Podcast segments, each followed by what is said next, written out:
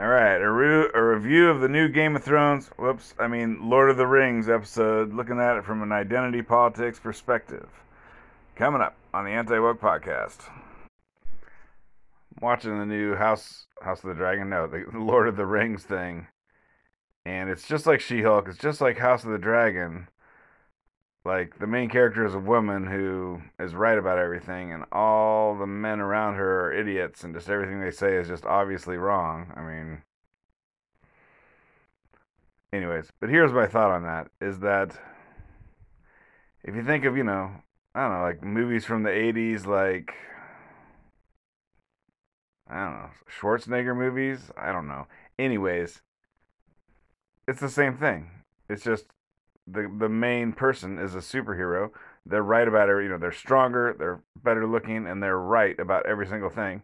And then everyone else around them is an idiot to show how good they are. So the idea that a girl being right about everything, surrounded by men who are all stupid idiots, it's not really any different from the old days where it was a man who was right about everything and he was surrounded by men who were stupid idiots. So I think I need to get over that, or people may need to get over that but it's more noticeable.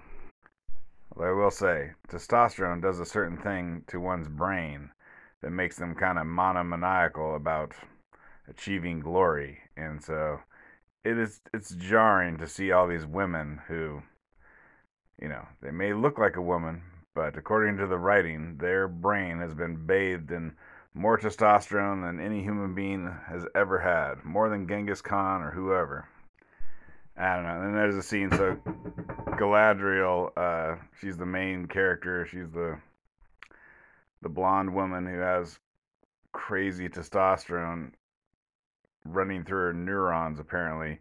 Anyways, she's leading an army or a battalion or something like that. A, a small, you know, maybe 20, 20 elves, and they run into a snow troll, whatever that is. And it looks pretty cool it throws giant icebergs of ice and like just totally kills like a bunch of elves with one throw of these things. But anyways, uh you know, the 20 men that are under her charge can't do anything against it. So she just so she she kills it. She you know, she's like she has like kung fu powers or something and she just she jumps over this and runs under you know and slides under that and you know, she can almost fly whatever, that's fine. But then at the end of it, she's like, that ain't shit, and we're heading forward. And then all the men are like, uh, nope, we're pussies. And they're like, we're turning back.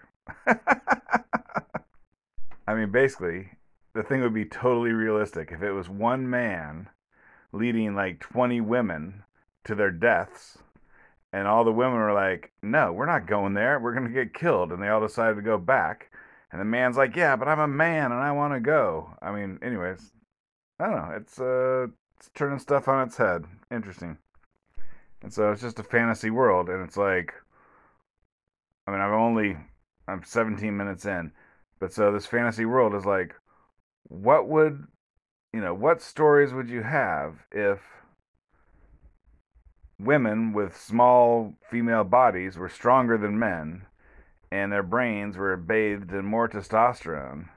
And then big, strong men, actually, their brains were bathed in estrogen, and then they were super weak, even though they look strong. And then, uh, I don't know, you get this show. The Rings of Power, Rings of Power, this is the Ring of Power.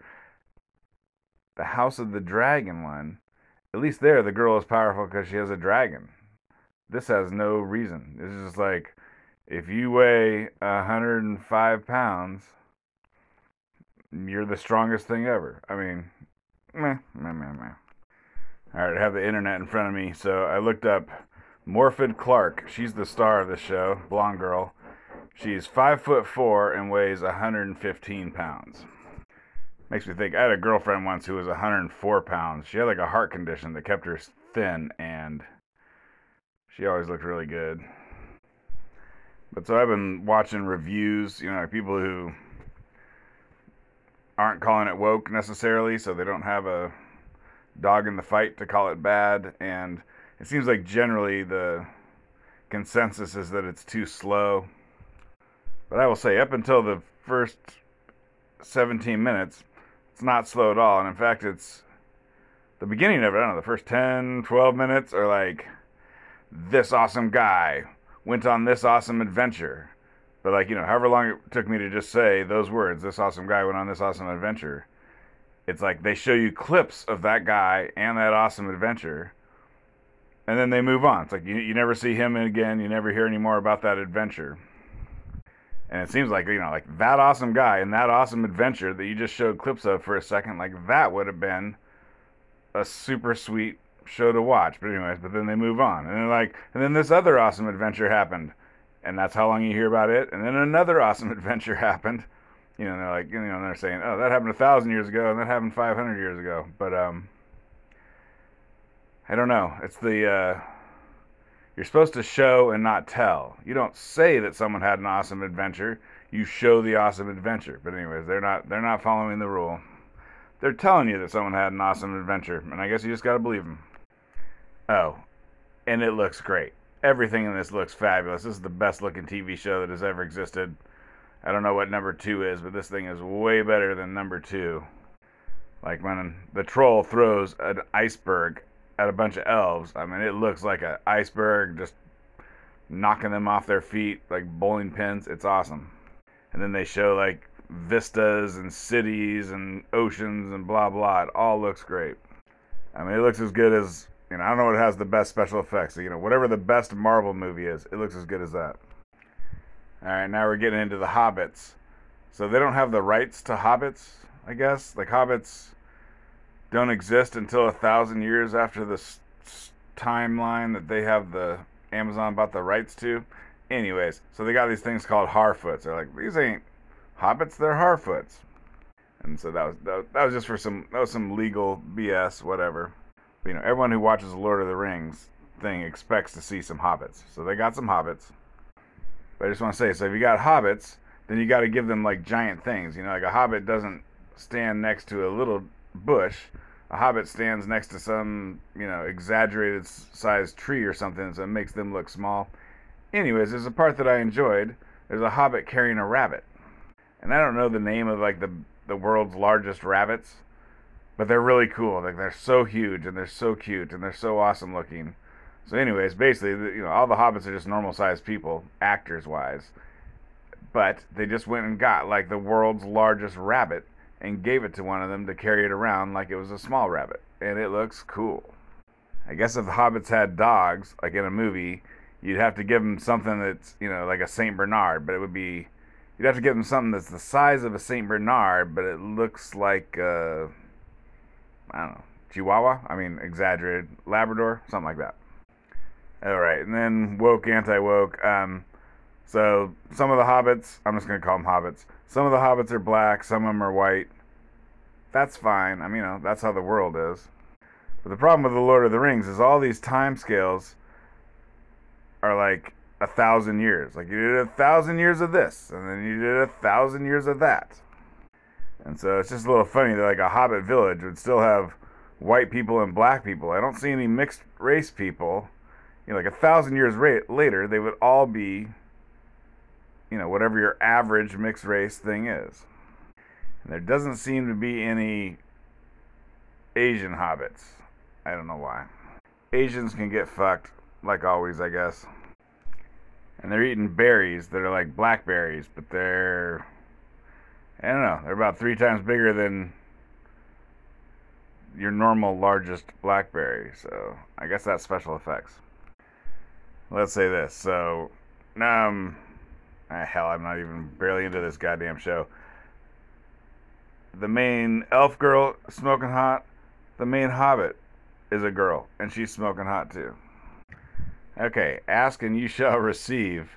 So the main Hobbit girl, she's she's a blonde Australian. Although they, all the hobbits in this show look like they have a bird's nest on their hair mixed with dreadlocks. But um, anyways, she's white as hell. And anyways, in the show, her dad is white and her mom is black. So I guess they're not going to go into it, but instead of you know, if you have a white mom and a black sorry, a white dad and a black mom, then you get a mixed race child, That's not how it works apparently in this world. You just you randomly get a white daughter. I don't know. Maybe you always get a white daughter if you got a mixed race kid. What would have been a mixed race kid in real life? I don't know. And yeah, yeah, that's racist, but it just makes me think of this thing I said previously that I I didn't come up with, but this is like kind of like a prequel to the Lord of the Rings trilogy of movies and the Hobbit trilogy of the movies. And there's I don't know, there's basically no black elves or black hobbits in those movies. And so I just wonder if someday they're going to have to have a show that, and who it could be this show. I think the show's supposed to go for five seasons.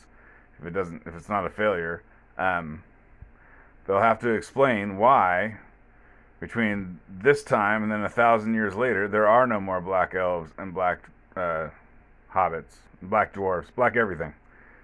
I think there was a black human in one of the Hobbit movies. Yeah, there was. I think didn't have any lines, but she's like in a crowd scene. Anyways, that would be an interesting story. They're probably not going to deal with that story. It'd probably be a more interesting story than the story they are going to write. All right, so this main Hobbit girl, she's she's the only Hobbit who wants to go off and see the world. It's a um, it made me look up testosterone impulsivity on Google.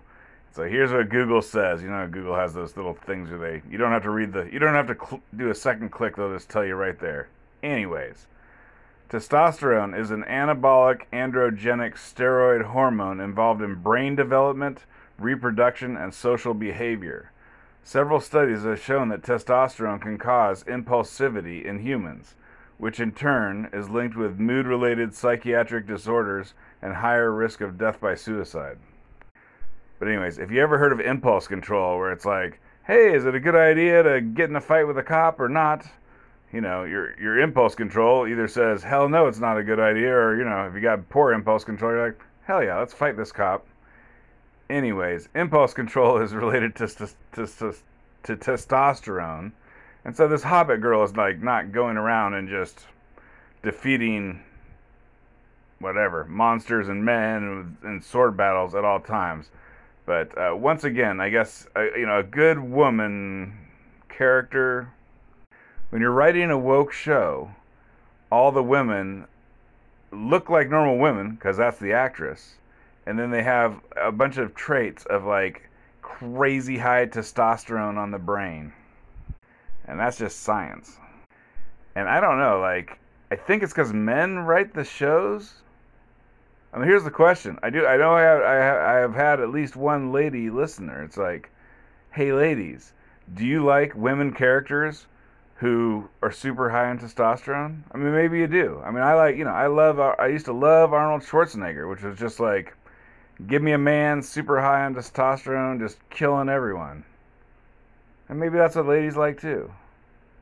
For some reason, I was thinking that women wouldn't want their main lady characters to be high on testosterone, just killing everyone. Maybe everyone just likes high testosterone. High T. And I don't think I made it clear, but like, you know, if all the hobbits, what they do is they stay close to home and they never go off and do anything crazy, then, you know, going off and seeing the world, that would be an impulsive behavior indicating high testosterone on the brain. And I've talked about it before, but there's a skateboard documentary, girls, about girls who skateboard. And one of the girls transitions and gets put on testosterone injections and all of a sudden it's not just that she's stronger but she's she becomes fearless. Like you know when she was a normal girl she uh, was afraid to get hurt and was afraid to do giant jumps and destroy her body. But when they put her hop, when they hopped her up on a massive amount of testosterone she didn't give a shit. She's like I'll I'll jump off of anything and I don't care if it you know breaks three ribs all right, and obviously I'm just talking about whatever the hell I want to talk about here. So they keep eating these these hobbits keep eating these giant blackberries, and the thing about them is they're not. You know, like a blackberry is made of a bunch of little parts or whatever. That part is not any bigger. It's just that the berry itself is enormous, so it doesn't look quite right. So anyway, so I went and looked it up, and there's something called ARS, which stands for Agricultural Research Service and I think it's related to the uh, United States Department of Agriculture. And anyways, they've got something called the Columbia Giant, which is just a, it's a blackberry the size of your thumb. I mean, it's super long. Like all the little berry parts are not any bigger, but it's just super long. I mean, it looks like a. I'll just leave it at the size of your thumb. So that must have been kind of fun. You're like, you're making the show. You got these hobbits, and you're just like, and they're eating snails. So you just you go online. You're like, what are the largest snails in the world? And you get a whole bunch of like that. I think they're called African snails. You get a whole bunch of those African snails, and you can buy them as pets and they're like, "What's the largest berry in the world?" And they're like, "Oh, they got a genetically modified berry from the Department of Agriculture that's huge, and you buy a bunch of those." And like I was saying, the special effects are good. And what's kind of interesting, seems like they got a lot of birch trees. It doesn't matter. It's not birch. Whatever those kind of trees are that have like paper white bark. In any case, it seems like in this world, it's always fall. Like the trees do not have green leaves. They all have like yellow leaves, like brilliant golden yellow leaves or fire red leaves. It's like, uh, you know, I mean, it's CGI, it's computer generated, and uh, why wouldn't you make it so that every tree is constantly uh, in fall with just super spectacular leaf colors? All right, I looked it up. It's the giant Af- African land snail. Go on YouTube and look those suckers up. They're they make amazing pets. And I'm sure, you know, half the population is like, ooh, that's gross. The other half is like, man, that thing is cool. They're not that slimy and they're freaking huge. Uh, they're, they're so huge. I'll say this.